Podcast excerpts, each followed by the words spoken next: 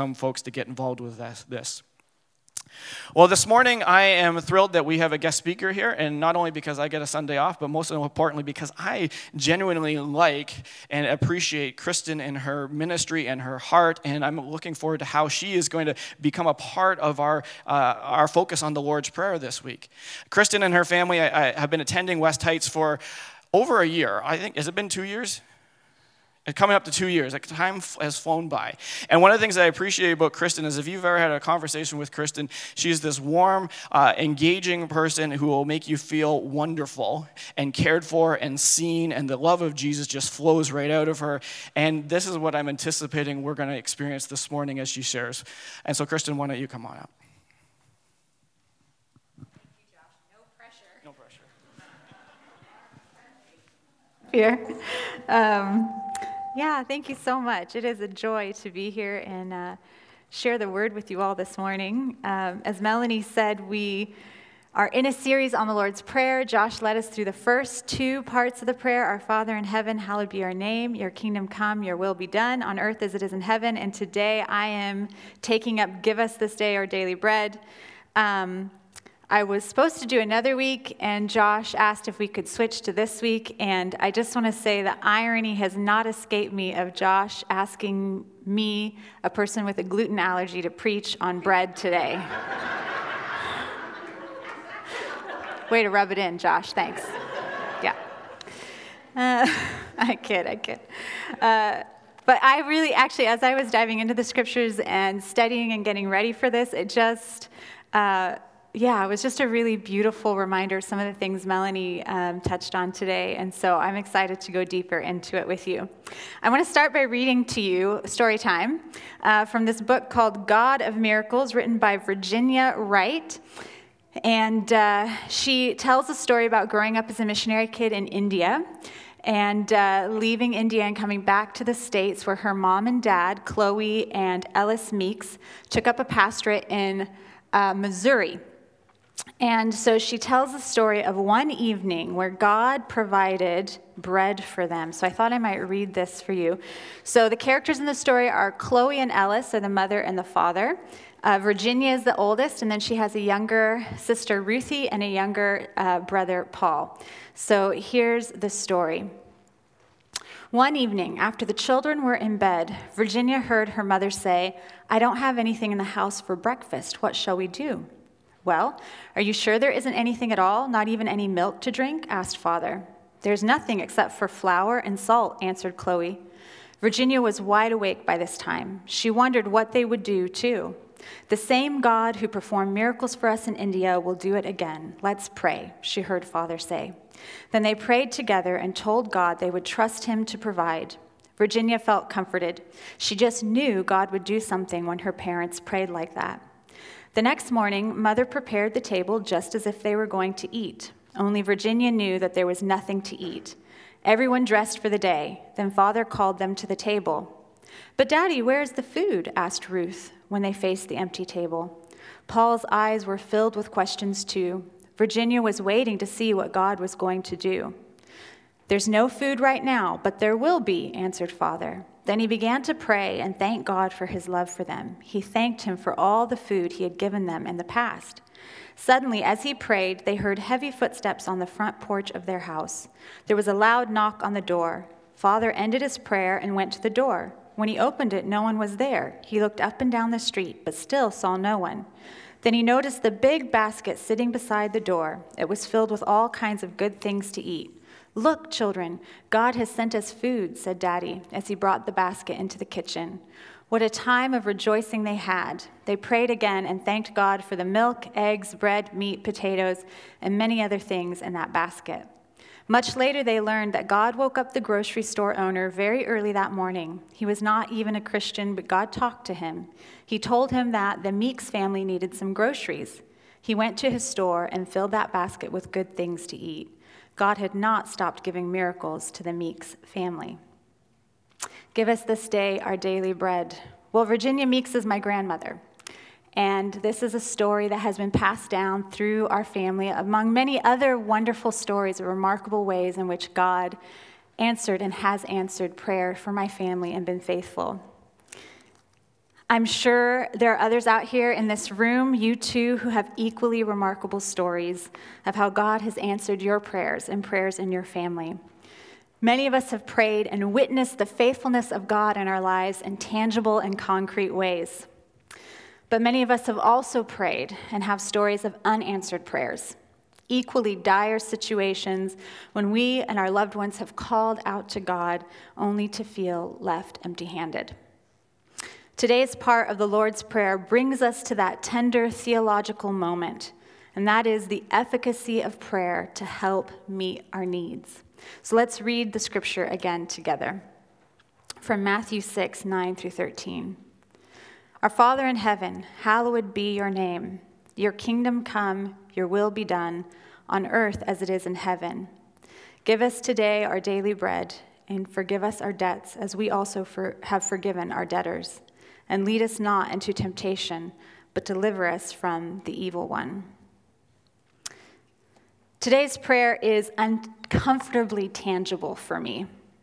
Give us this day our daily bread. We're talking about flesh and body things here. Bread, food, hunger, very earthly needs. And this isn't a prayer asking for some existential things like God to change our hearts or minds or to soothe our hearts. It's a prayer that asks God to encounter us in the most manifest of ways by breaking into space and time and impacting things like flour, eggs, milk, flesh, bones, stomachs. We're asking God to feed us. And if you're like me, I automatically recoil at this. I'm afraid to ask God to meet my tangible needs because, frankly, I'm afraid of unanswered prayers. It can feel like rejection. And then we're left wondering, wait, is God real? Is he really there? Does he care? Or maybe he's not all that powerful. Maybe he wants to help us, but he can't. Today's part of the Lord's Prayer invites us to reflect on these questions and to wrestle with them. And as I've learned over the years, our God is not afraid of our questions. In fact, he invites us to meet him in the midst of our questions and our doubt and our rumblings. So as we turn our attention to the Lord's Prayer today, I invite you to consider this spiritual truth that give us this day our daily bread teaches us that prayer is an act of submission and an act of petition. So let's begin with submission. One of my favorite authors is C S Lewis, and he once famously said, "I don't pray so that I can change God, I pray so that God can change me." So these past two weeks, Josh has been showing us the ways in which praying the Lord's Prayer has the ability to change us. It can shape our imaginations. It can frame our perceptions of reality, of who God is and who we are as God's children. So this week, when we look at Give Us This Day Our Daily Bread, we ask, how does that prayer change us? Well, when Jesus' followers would have first heard Jesus saying this prayer, this particular line would have immediately recalled for them a family story that would have been passed down through the generations of their Jewish heritage. In the same way that my family story tells the story of how my great-grandma Meeks and Grandpa Meeks asked God for prayer, the Jews would have remembered a story from Exodus in which their ancestors literally asked God for bread. And that's the story of manna in the desert. So we pick this story up in Exodus. At this point, the Jews have been freed from Egypt. They had been enslaved in Egypt. And God miraculously used Moses to free them, lead them through um, the Red Sea, and then deliver them into the desert. And so here they're free, but they're hungry. There's no reliable source of food or water. And so Exodus says this, "In the desert, the whole community grumbled against Moses and Aaron. The Israelites said to them, 'If only we had died by the Lord's hand in Egypt. There we sat around pots of meat and ate all the food we wanted, but you have brought us out into the desert to starve.' Then the Lord said to Moses, 'I will rain down bread from heaven for you. The people are to go out each day and gather enough for that day. In this way, I will test them and see whether they will follow my instructions. On the sixth day, they are to prepare what they bring in, and that is to be twice as much as they gather on the other days. Moses said to them, no one is to keep any of it until morning.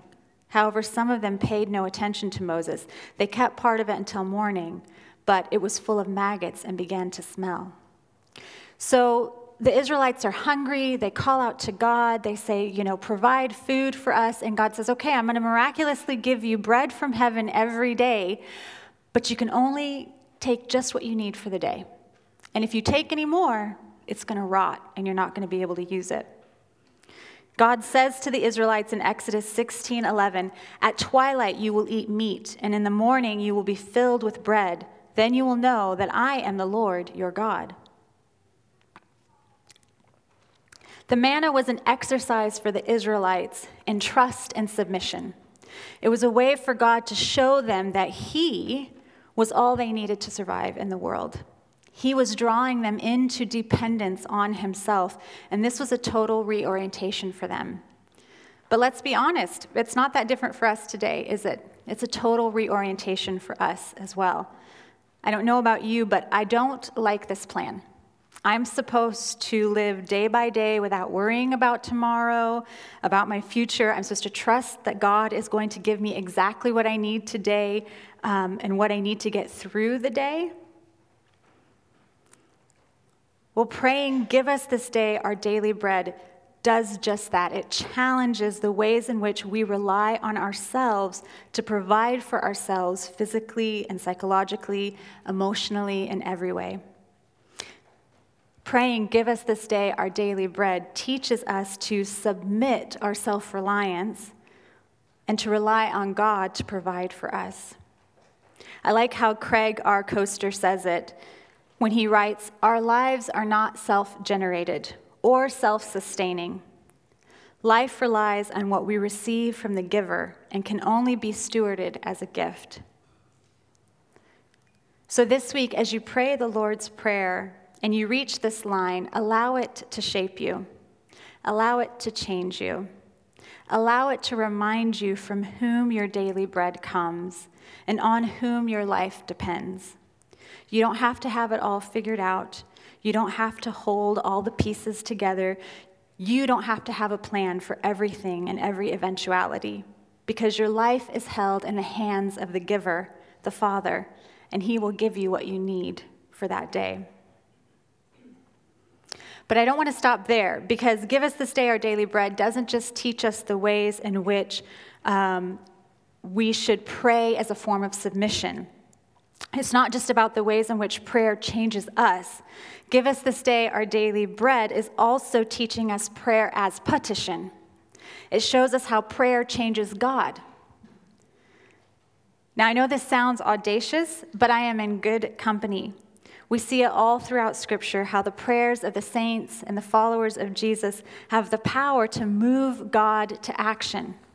I think here specifically of the story in Genesis eighteen of Abraham. So Abraham's standing on a hill, and he's looking out over Sodom and Gomorrah. And Sodom and Gomorrah was a famously sinful city, violent, depraved. And God says to Abraham, he's like, I have been hearing an outcry over Sodom and Gomorrah. I'm going to go down and I'm going to check on it, and I'm going to see if it's as bad as I am hearing, and I'm going to take care of it. And Abraham says to God, wait, wait, wait, wait. Are you saying that you're going to wipe out the righteous with the unrighteous? If it's that bad, you're going to kill all the good people in Sodom and Gomorrah too? And Abraham says, wait a second, God. If there's fifty righteous people in Sodom and Gomorrah, will you spare it? And God says, yes, I will. And then Abraham says, I love how he begins to bargain here. He says, well, now that I've been so bold as to speak to the Lord, though I am nothing but dust and ashes, what if the number of the righteous is five less than fifty? If it's forty-five, will you destroy the whole city for lack of five people? And God says, no, I won't destroy the, the city if I find forty-five righteous people. And so Abraham and God go back and forth, and Abraham keeps pushing and pushing and praying and intervening until he finally gets God down to ten people. He says, if you find ten righteous people in Sodom and Gomorrah, will you spare the city? And God says, yes, I will spare the city if I find ten righteous people. I love this story in Genesis. It's just one of many, many, many throughout the Bible where we see how prayer has the ability to change God and his actions. And praying, give us this day our daily bread, teaches us that God is responsive to our prayer. He's neither absent nor disinterested. This prayer teaches us what Stanley Gren says, a transcendent God can and does work in the world. Amen? He's here. He's present. He will respond. And Jesus teaches us in Matthew seven seven, ask and it will be given to you, seek and you will find, knock and the door will be opened to you. For everyone who asks receives, he who seeks finds, and to him who knocks the door will be open. We are invited to petition God because God can and will respond. God is a God of miracles. Miracles happen. People are healed. Hunger is satiated. Lives are repaired. Love wins. We've seen it. We hear testimonies of it. And yet we're left with the pain of unanswered prayers because not every petition is granted and not every request comes to fruition. Early on in our marriage, Dwayne and I had the opportunity to live in Los Angeles, and we were part of a small group there, and one of our dear friends there, her name was uh, Tomiko, her sister-in-law was diagnosed with um, very aggressive cancer, and she had two young children, and she was gonna leave behind a young family. And I remember our friend invited us, she gathered a group of us to go and anoint her sister-in-law and pray over her and pray that God would heal her, fully believing and knowing that God had the power to heal her. He's the ultimate physician. And so we all went and we all prayed and prayed earnestly from the depths of our hearts. Um, and our prayer was not answered. She passed away. Why does God grant some people their daily bread but not others? Why do some prayers seem to work but not others? This is a worthy question. It's a question that many, many theologians have wrestled with throughout time, and it's a question I believe God will be able to and faithful to answer for us if we seek him on it. But in the meantime, here's what has resonated for me about truth, as truth, about why God um, unanswers some prayers or leaves some prayers unanswered. The first is that sometimes unanswered prayers are a mercy. And I'm sure you have these stories in your life of prayers that you have prayed that God didn't answer, and you realize that was actually probably a good thing. I'm reminded of Josh's prayer as a kid last week for the cheeseburger maker to appear beside his bed. Probably a good thing not to be eating cheeseburgers in bed at night. I'm reminded, too, of being a first year in university, eighteen-year-old, and being just head over heels in love with a guy, let's call him Joe, and I prayed that God would let me marry Joe, and if not Joe, someone exactly like Joe. Dwayne was not around yet. He was still in Canada. I was still going to meet, I wasn't going to meet him for another two years. I am so glad God didn't answer that prayer. And I was so certain that was the right path forward for me. Uh, but I look at that now, I'm, it's a mercy. It's a mercy that God didn't answer that prayer. Sometimes an unanswered prayers are a deferred yes. Sometimes unanswered prayers are a deferred yes. So again, Josh gave us an example last week of a knitting project, people who like to knit. Um, for those of us who aren't very crafty, we look at what you're knitting and it looks like this half piece done of thing of fabric, and yet you know in your mind, this is a scarf. This is gonna be a scarf. And it is a scarf, you're just on your way making it. And I often think that way of unanswered prayers sometimes. It's not that God is not answering, he is answering. He's just in the middle of knitting the answer, right? It's coming. He sees it. He's working on our behalf. But we may not see the answer soon. We may not see the answer in our lifetime. But that does not mean that God is not faithful and working on our behalves. Many times, unanswered prayers are a mystery.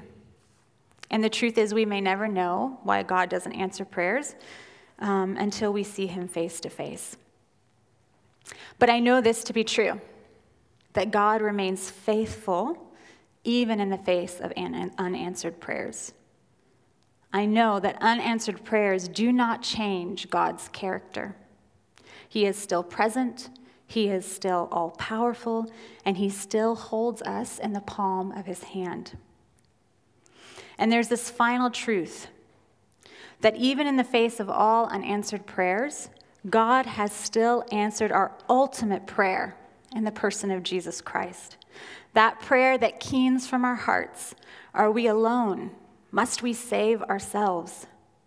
With Jesus' life, death, and resurrection, God has given us a resounding and definitive answer. No, we are not alone. No, we do not have to save ourselves. And through Jesus, he has given us everything we need for life and life abundantly. His kingdom has broken into the present and into our lives, just as we prayed today in the person of Jesus. Jesus is Emmanuel, God with us.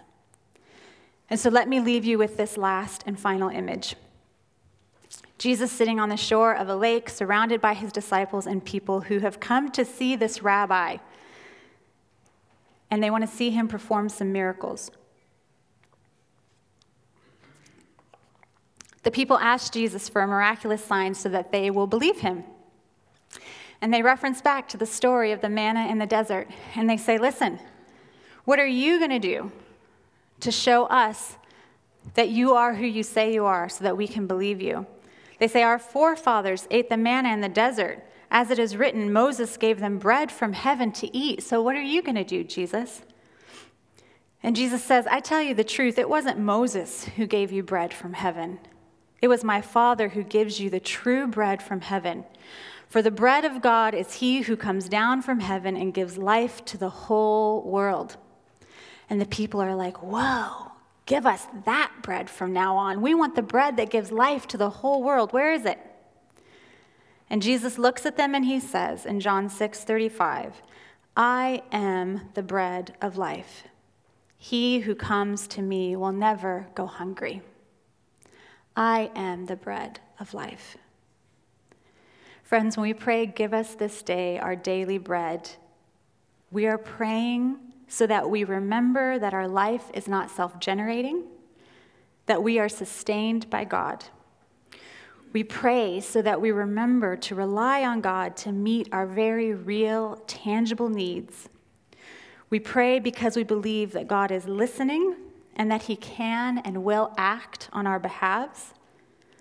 But we pray, give us this day our daily bread, to ask for the ultimate bread of life, that is Jesus Christ.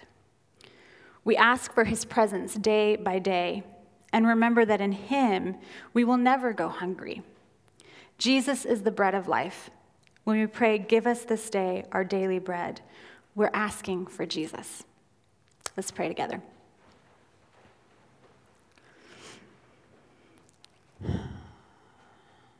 Lord Jesus, I thank you so much for your faithfulness to us.